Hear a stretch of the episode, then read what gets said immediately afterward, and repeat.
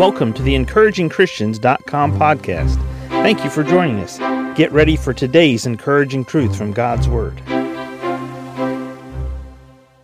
Ezra chapter 9, we pick up a reading in verse 5.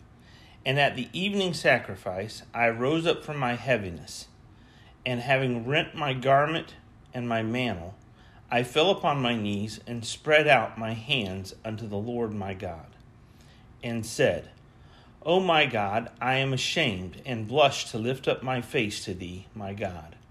For our iniquities are increased over our head, and our trespasses grown up into the heavens. Since the days of our fathers have we been in a great trespass until this day. And for our iniquities have we, our kings and our priests, been delivered into the hand of the kings of the land, to the sword, to captivity, and to a spoil and to confusion of face as it is this day. Ezra fell on his face before God. He rent his garments. That means he tore his garments and his mantle. And when he spread out on his face before God, he fell on his knees. He got down, face down on the ground, spread his arms out unto the Lord, and then he did something that all of us need to do he confessed. He confessed. You know that the, the phrase confession is good for the soul works for everybody? That's right. Confession is good for the soul, it works for everybody. What Ezra did in the passage of scripture that we're considering here, Ezra got on his face before God. He got on his knees before Almighty God he didn't just confess for himself, he confessed for his nation. He confessed for his nation. And notice what he said God, I am ashamed and blush to lift up my face to thee, my God.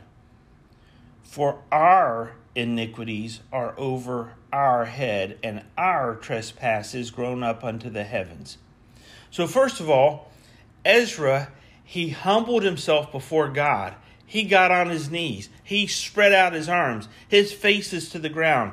And then he says this I am ashamed and blush to lift up my face to thee, my God. You and I need to practice confession of our sins before God. We need to practice being humble before the God of this universe and recognizing Him as the supreme being and authority of our life. Confession is good for the soul every single day. Confession is good for the soul every single day. If you want God to work in you, confess your sins. If you want God to work in your family, confess you and your family's sins. If you want God to work in your nation, confess you and your nation's sins. Not only did Ezra confess them, Ezra identified with these sins. He said, Our iniquities are increased, our trespass is grown up. And then he identified with the results of those sins and the bondage that came to the nation. Our iniquities, and because of this, since our trespass and our iniquities, we, our kings, our priests, have been delivered into the hands of the kings of the land, to the sword, captivity, and to a spoil, and to confusion of face, as it is this day. He met God on God's terms, and he confessed the sin and the result of that sin, and he identified with it. You and I, when we get before God and we confess our sins, we want to identify with those sins and don't hold anything back. Be honest, be humble, be transparent. God hears and answers prayer, and God responds when we confess our sins. God frees us from the bondage that we've been in. Ezra, in his testimony for what the king of Babylon did by sending him back, so that he could work there in Jerusalem was a great testimony for what God was doing in result to an answer to his prayer. You and I need to confess daily. Confession is good for the soul.